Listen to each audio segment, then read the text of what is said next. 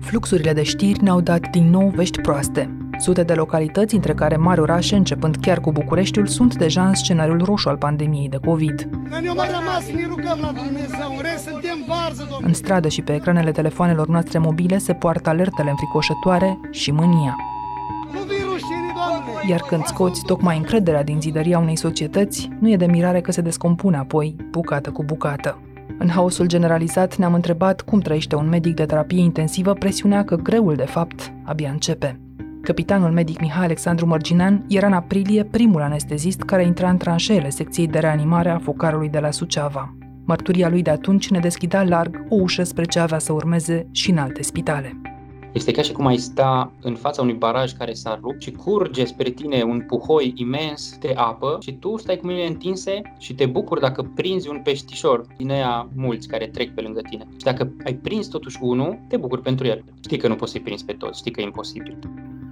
Doctorul Mărginan a plecat de la Suceava pacient COVID pozitiv. A urmat 5 săptămâni de recuperare și apoi întoarcerea la propriul spital, la gărzile obișnuite, inclusiv la pacienți care încă se îndoiesc că virusul există și poate ucide. Ce simte un medic care ajunge să ocupe patul de spital? Cum mai poate el cântări apoi cui să-i refuze oxigenul când nu mai e decât un aparat disponibil? Cum își explică de ce în România mor mai mulți infectați decât în alte țări europene? Urmează un dialog deschis în care răspunsurile doctorului Mărginean nu reprezintă în niciun fel poziția Spitalului Militar de Urgență din Cluj-Napoca sau a Ministerului Apărării. Sunt gândurile și trăirile unui medic care a înțeles printre primii că dincolo de neputința unui întreg sistem nu poate sta decât moartea. Sunt Anca Simina și ascultați On The Record, un podcast recorder în care realitatea brutală a pandemiei de neîncredere primește o explicație.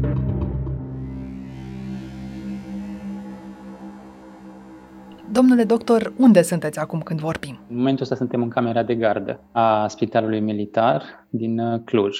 Este un spital care nu a fost uh, desemnat pentru tratamentul pacienților COVID. Sigur că în ultima perioadă am avut pacienți care ulterior s-au dovedit a fi infectați. Dar Clujul a depășit și el pragul acesta de 3 la mie zilele Da, acestea este. și, așa cum spuneați, ajung inevitabil pacienți COVID și la dumneavoastră în secție. Sunteți anestezist la Spitalul Militar din Cluj. Da, așa este, da. În ultimele ore se întâmplă să fie avut astfel de cazuri sau cazuri noi? Da, ieri am avut uh, un caz și a fost o urgență și uh, a necesitat o intervenție chirurgicală pe care am făcut-o. Vă mai sperie în vreun fel gândul că sunteți în prezența unui pacient cu COVID Da, după nu, ce ați deloc. trecut prin tot uh, ce a însemnat Suceava? Nu, nu mă sperie, dar nici înainte nu mă speria starea pacienților în sensul pozitiv sau negativ vis-a-vis de infectarea cu COVID. Atunci în Suceava alta a fost cauza trăirii mele intense.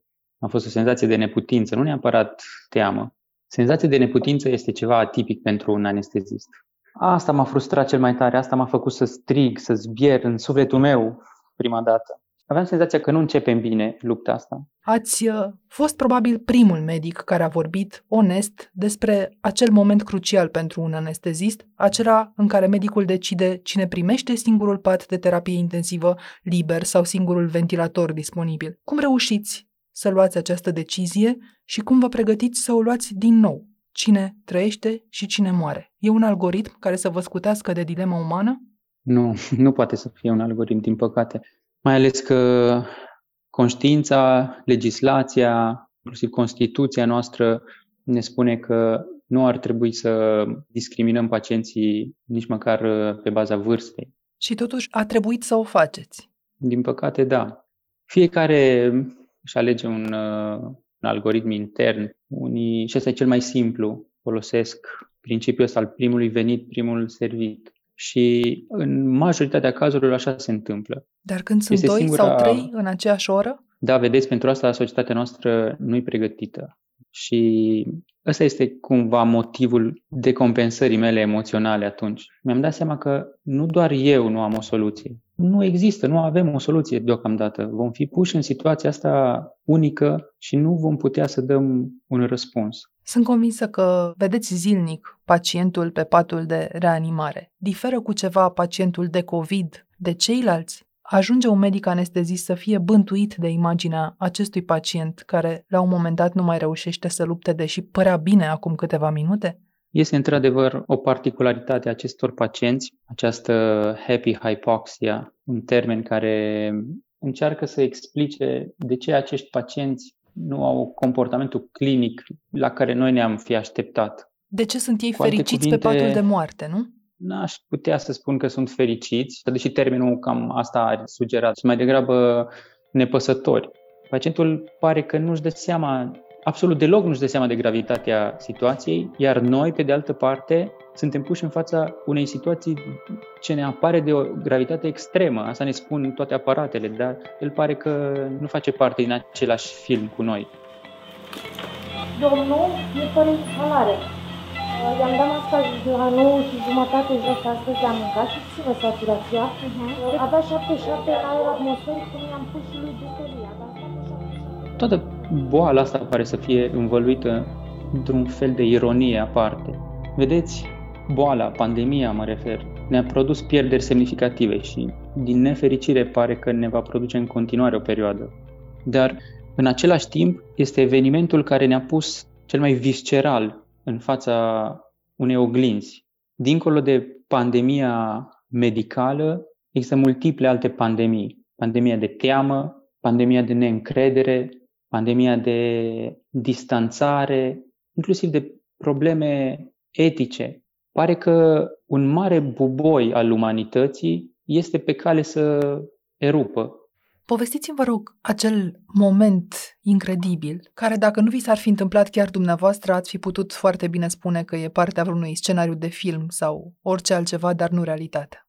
Da, antrenamentul nostru este de așa manieră încât sunt puține lucruri care ne iau prin surprindere. Așa suntem antrenați ca un fel de echipă de comando pe care îi, îi trimiți în număr foarte puțin într-un loc extrem de periculos, dar această trupă de comando are mereu nu doar o misiune, are și instrumentele îndeplinirii acelei misiuni. Dar acolo, Suceava, toată această pregătire nu se potrivea. Sigur că un element important este faptul că eram prea puțini, doar doi, ca să nu spun unul, pentru că secția era împărțită în două și un singur medic intra în partea de COVID. Eram ca într-un uh, scenariu de film din ăsta de a lui Tarantino, așa cumva, în care nu puteam să întrerup nici cum parcursul ăsta dramatic al, al evenimentelor. Lucrurile păreau că intră din rău se transformă în mai rău și nu aveam capacitatea să opresc viteza cu care se înrăutățesc lucrurile și asta este atipic pentru că nu era doar o neputință a mea personală. Înțelegeam că este neputința unui sistem întreg. Eu acolo înțelegeam că sunt într-o situație în care nu pot să fac față și nu este nimic dincolo de mine. Doar moartea. Dar moartea bântuie adesea pe holurile de la terapie intensivă. Mai degrabă mă întreb dacă mai reușeați să fiți lângă fiecare dintre cei care mor. Nu, sigur că nu. Este imposibil. V-au urmărit imaginile de la Suceava, dar v-au și ajutat în lunile care au urmat? Uh, toate cele trăiri m-au făcut cumva să ajung la concluzia că suferim de o boală a neîncrederii. Nu mai avem încredere unul în celălalt. Și din cauza acestei neîncrederi generalizate, forțele care ar trebui să lupte împreună, luptă una împotriva celeilalte. După ce v-ați întors, v-ați mai simțit în stare să mergeți din nou ca voluntar într-un spital pe care să sucombe? Imediat după ce am plecat de acolo, sigur că am fost infectat. Ați ajuns uh, medic și ați plecat pacient de la Suceava. Da, exact, exact. A fost oribil. Asta a fost un alt moment de introspecție și am petrecut foarte multe ore în spital. Și acum când vorbim sunt într-un spital și ai spune că spitalul este ca o a doua casă pentru mine. Dar în momentul în care am fost pacient, lucrurile au stat complet diferit. Deși o parte din cei care mă tratau îmi erau cunoscuți. Adică v-ați tratat la Cluj. Aveam, da, am fost uh, repatriat. Povestiți-mi puțin acel moment. Cum ați depistat întâi de toate semnele COVID? Căci încă se testa destul de puțin atunci. Da, a fost uh, destul de evident. Nu cred că trebuia să fiu medic neapărat. mă întorsesem din tură și eram foarte obosit, atipic de obosit. Tura aia a fost de 12 ore, eu frecvent lucrez 24 și mă dureau picioarele foarte tare. Și am și făcut un interviu în seara aia. Eram infectat când l-am făcut cu un coleg uh, de la presa militară. Adică acel interviu care da. e acum uh, pe internet este de fapt din prima zi în care erați COVID pozitiv. Exact, exact, exact. Aveam o suspiciune destul de serioasă, dar peste noapte am avut uh, frison, febră și părea destul de evident. Dar ați înțeles până la urmă cum de v-ați infectat, deși aveați toate măsurile de precauție atunci luate însutit? Au fost mai multe evenimente. De exemplu, am avut un uh, incident epidemiologic în care masca FFP care era prinsă cu un elastic în spate, elasticul acela s-a rupt și masca a început să-mi alunece. Eu nu am putut să părăsesc terapia intensivă imediat, în secunde. Asta s-a întâmplat în decursul unui minut sau poate două, când am putut să mă desprind de lângă pacient și să plec afară să mă schimb. Dar uh, deja masca alunecase de pe față. Asta era unul dintre incidente. Apoi uh, resuscitasem mai mulți pacienți, am avut o mai multe intubații. Astea sunt manevre înalt generatoare de aerosoli. Sunt acele lucruri care scriau în carte că nu trebuie să le facem la pacienții COVID pozitiv. Sigur, nu le-am făcut uh, inutil, ele trebuiau făcute, dar uh, riscul de contaminare la astfel de manevre este maxim. I-ați spus fiului dumneavoastră ce vi s-a întâmplat atunci? Nu, i-am spus după aceea. Stăteam la masă, toți trei, eu, soția și, și el și I-am zis, știi, atunci când uh, m-ai sunat și ai zis că sunt uh, într-o pensiune care arată ca un spital, când credea că sunt la pensiune, dar zice, dar arată ca un spital pensiunea asta. Atunci am fost infectat cu coroana, el așa îi spune, coroana. Copilul de, de și șapte ani șapte uh, i-a ani, găsit da. un nume pe care să-l poată asimila virusului și cu care da, să poată da, conviețui da. cumva. Exact. Și uh, noi a venit să creadă, s-a speriat puțin și mi-a spus că dacă știa, ar fi luat cheia de la mașină și ar fi venit la mine să mă aducă de acolo, să mă aducă acasă. Cât lipsiserăți de acasă atunci? Șase săptămâni în total. V-ați temut pentru viața dumneavoastră odată diagnosticat? Pentru că văzuserăți sau venați dintr-un loc în care jumătate dintre pacienți mureau? Da, oarecum cu, cu așa o mică doză de rușine, nici nu știu. Am avut un moment în care m-am temut Eram deja internat și știam că boala poate avea o evoluție bifazică, să meargă spre bine și undeva după 7-10 zile să meargă spre rău. Și dintr-o dată, aparent fără niciun motiv. Și mi-am pus o alarmă pe telefon în ziua 7, să știu în ziua 7 de la internare, să-mi sune telefonul și să știu că atunci începe perioada aia clinică să fiu mai atent. Ei, înainte să-mi sune telefonul, în dimineața m-am trezit foarte rău, cu durere de cap. Cu... A fost o zi foarte proastă. Și după câteva ore mi-a sunat telefonul că acum începe perioada critică. Și atunci am avut un moment în care, nu știu dacă m-am speriat, dar în care am realizat că nu sunt în vacanță aici.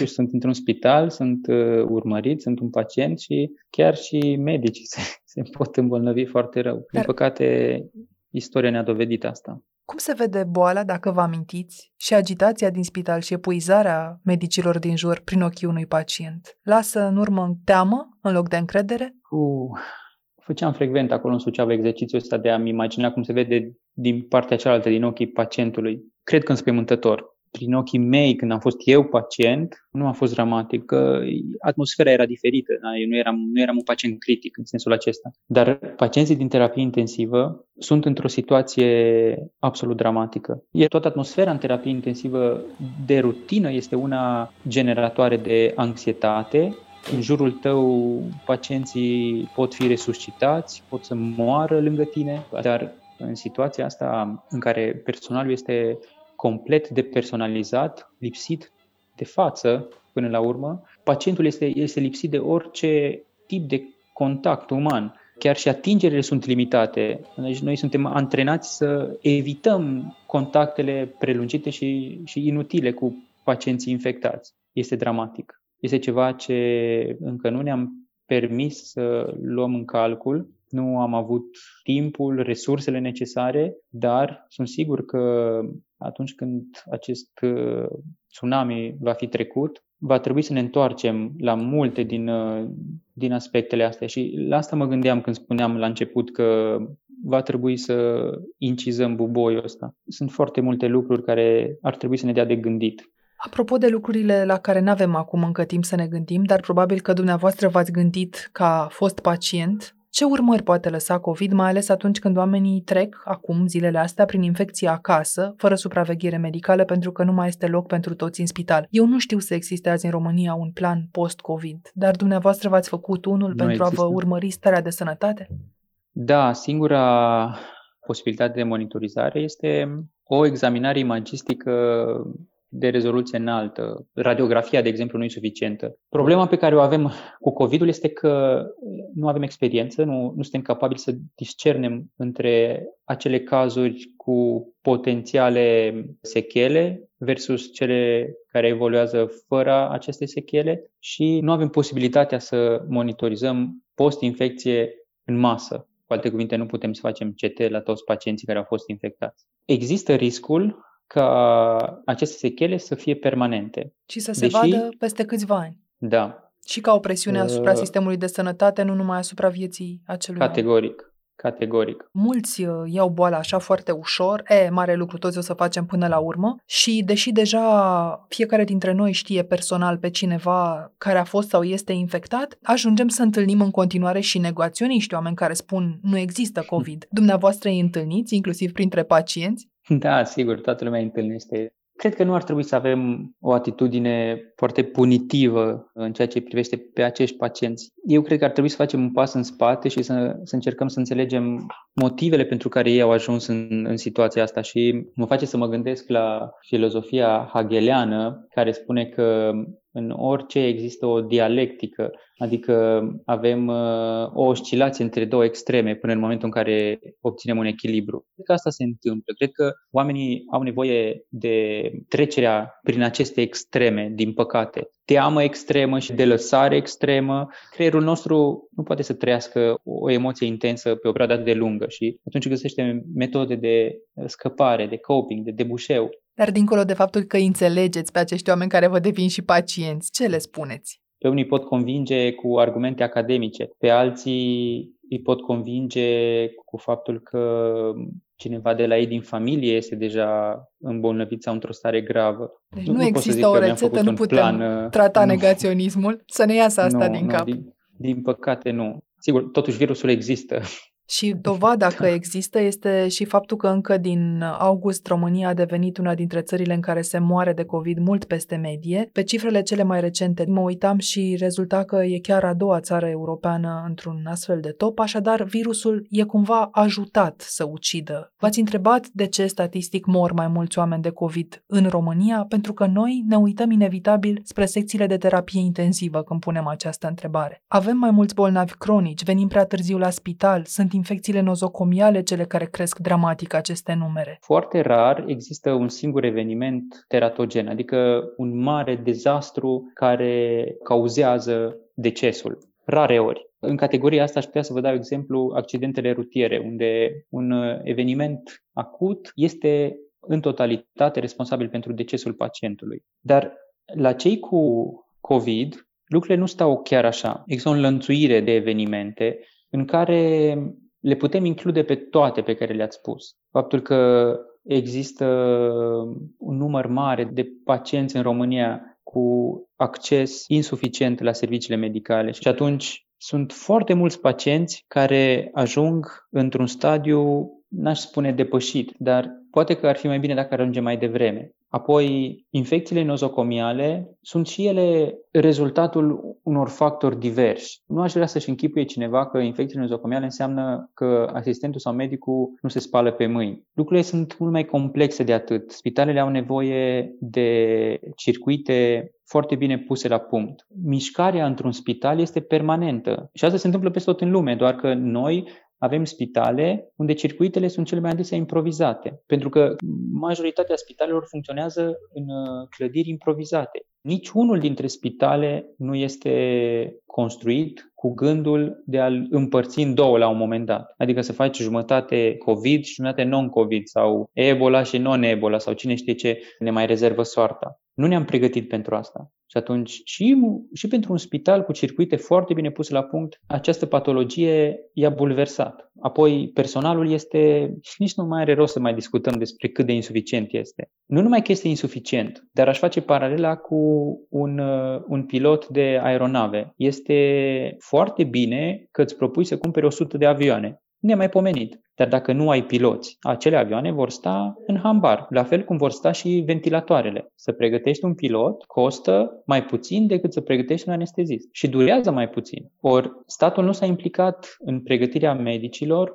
cam niciodată. Adică dincolo de perioada obligatorie de pregătire în rezidențiat, și faptul că te validează ca medic specialist, ulterior întreaga ta pregătire rămâne la, cumva la latitudinea ta. Ești pe cont propriu. Da. Și uneori, noi și dacă știm cum să facem, nu putem să facem întotdeauna binele. Sistemul prin care spitalele se finanțează trece dincolo de orice logică a bunului simț. Și până să rezolvăm și... toate astea, se moare. Da, vedeți, suntem exact în situația unei gospodine care ajunge acasă și întreaga casă îi vraiște și vrea să apuce de curățenie. Dar e momentul acela în care efectiv nu știe pe ce să pună mâna. Exact așa suntem noi acum. Întreaga societate este expusă acum acestor neajunsuri și probabil că este timpul să ne hotărâm cu toții și să schimbăm.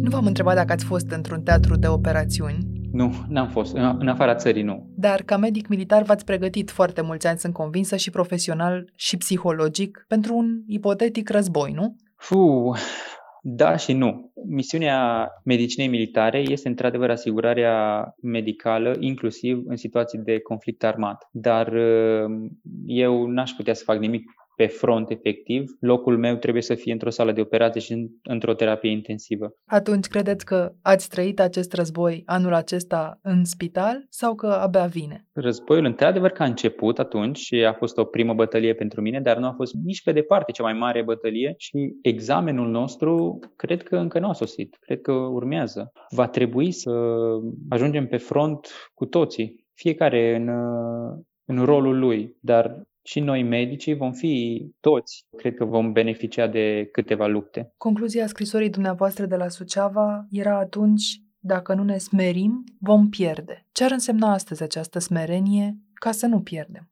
Vedeți, atunci am plecat de aici, din Cluj, cu, cu ideea că nu are ce să mi se întâmple și să nu pot să manageriez. Am fost, sunt, din fericire, rezultatul eforturilor unor oameni extrem de competenți în domeniu. M-au transformat într-un fel de armament de elită. Am avut acces la cel mai înalt nivel de educație, am fost antrenat în cele mai bune centre, am atins triunghiul uh, recomandat, da, am activitate clinică, didactică, științifică, am lucrat în afara țării, am uh, interacționat cu somități din domeniu, am avut mentori competenți și atunci mă gândeam eu, doar două tipuri de studenți pot fi relaxați, cei care se gândesc că oricum n-au învățat nimic și n-are ce să le pice și să știe și cei care se gândesc că au învățat tot și n-are ce să le pice și să nu știe. Eu eram din această categorie. Mă gândeam că nu are ce să se întâmple și să nu pot să fac față. Și apoi mi s-a demonstrat exact inversul, că n-am făcut față. Și nu numai că n-am făcut față, dar această stare de neputință, de inadecvare m-a afectat cumva. Și asta încercam să spun. Oricât de înarmat crezi că ești, concepeți un plan în care ajungi fără niciun armament. Ajungi uh, în fața inamicului cu mâinile goale. Așa cum am uh, ajuns eu să aflu că nici măcar nu pot să-mi folosesc stetoscopul. Nu mă gândisem la asta înainte, că nu e un lucru chiar atât de științifico-fantastic, dar l-am pierdut din vedere. Mă gândeam în timp ce vorbeați despre asta că după traumele pe care le suferă în teatrele de operațiuni, soldații uh, sunt adesea, să spunem, diagnosticați cu ceea ce numim deja PTSD, șoc da post-traumatic. Așa este. O stare de adâncă depresie, dacă spun bine, destul de greu de depășit pentru cei care au stat atât de mult în preajma morții. Vedeți acum în spitale semnele acestui tip de șoc post-traumatic? Categoric, categoric da. Este deja o literatură de specialitate în domeniu. Se vorbește foarte mult de, de burnout, dar uh, burnout-ul ca termen implică un neajuns din partea celui care este diagnosticat cu așa ceva. E ca și cum eu care am burnout, îl am pentru că nu sunt eu suficient de bun, nu sunt suficient de rapid, suficient de rezistent, suficient de bine pregătit. Și pentru a contrasta cu acest termen, există acum acest nou termen injurie morală, care este aproape superpozabil pe caracteristicile șocului post-traumatic, doar că se întâmplă cel mai adesea în cazul salvatorilor. Și aici vorbim despre personalul medical, dar uh, și despre cei care răspund primii la apelul de urgență. Este unul din lucrurile despre care va trebui să discutăm intens. Da, oamenii suferă de pe urma apropierii sentimentului ăsta de moarte. Personalul medical, mai ales acum, suferă din cauza asta.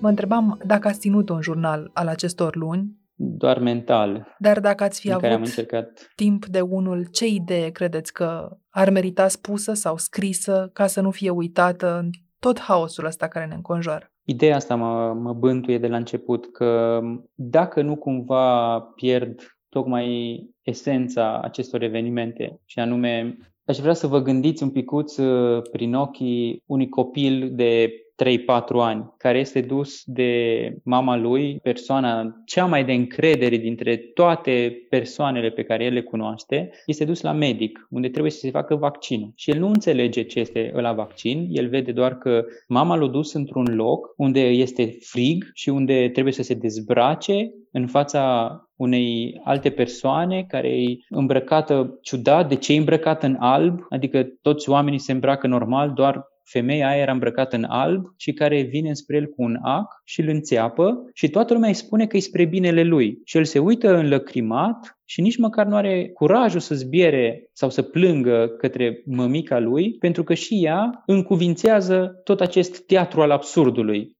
Că nu pot să-l numesc altfel prin ochii copilului mic. Cu alte cuvinte, pentru acest copil, totul pare să meargă prost. Totul pare să n-aibă sens, totul pare să însemne durere, frig, neîncredere sau încredere trădată, o sumedenie de emoții negative. Și cu toate acestea, eu știu și dumneavoastră știți că acel vaccin îi face bine. Doar că este imposibil pentru el să-și dea seama de lucrul ăsta atunci. Dacă nu cumva noi acum trăim exact drama acestui copil, în care totul se distruge, se năruie, există multă moarte, multă suferință în jurul nostru, dar dacă toate aceste lucruri ni se întâmplă într-un fel ciudat spre binele nostru, exact așa ca un vaccin. Și atunci e esențială privirea aceea pe care o aruncăm spre omul de încredere, nu? Ați uh, punctat foarte frumos. Totul da. este să găsim acest om de încredere undeva Asta în jurul e problema. nostru. Asta e problema, vedeți? Suntem, uh, suntem într-o situație cum nu se poate mai proastă, în care nu avem niciun fel de criteriu obiectiv prin care să identificăm figura aceea de încredere. Pentru că încrederea se clădește în timp. Ori noi am ajuns în această pandemie fără să avem încredere în cineva, Uitați, sau fără ca cineva să ne inspire încredere. În ciuda acestei teorii că încrederea se clădește în timp, eu vă mărturisesc că am încredere în dumneavoastră. V-ați închipuit vreodată cum se termină pandemia? Puteți să-mi răsplătiți încrederea spunându-mi cum și când? Fu, se va termina atunci când vom avea un vaccin. Așadar, răbdare, greul de-abia începe, nu? Din păcate, da. Și noi suntem epuizați. Suntem epuizați și fizic, dar nu asta e cea mai mare problemă. Suntem epuizați moral, psihic. Suntem uh, în imposibilitatea de a ne mai permite să simțim foarte mult în momentul ăsta. Avem o reticență, avem o teamă, o oboseală. O oboseală de a ne fi milă, de a ne fi teamă, o oboseală de a empatiza. Și toate lucrurile astea fac parte din definiția noastră ca oameni. Cu alte cuvinte, am obosit să fim oameni, ceea ce e destul de rău. Este un moment în care suntem expuși unei vitrine și dincolo de, de vitrina asta transparentă sunt toate cauzele crizelor existențiale. Moral, cred că suntem la începutul uh, pandemiei și din punctul ăsta de vedere va fi foarte dificil, nu doar medical.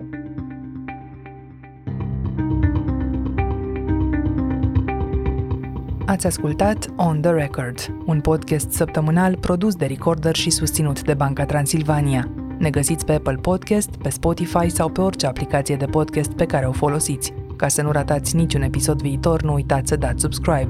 vă recomandăm să ascultați și podcastul BT Talks, disponibil pe bancatransilvania.ro podcast. On the Record are ca editor pe Cristian Delcea și pe Mihai Voina. Eu sunt Anca Simina, ne reauzim vineri.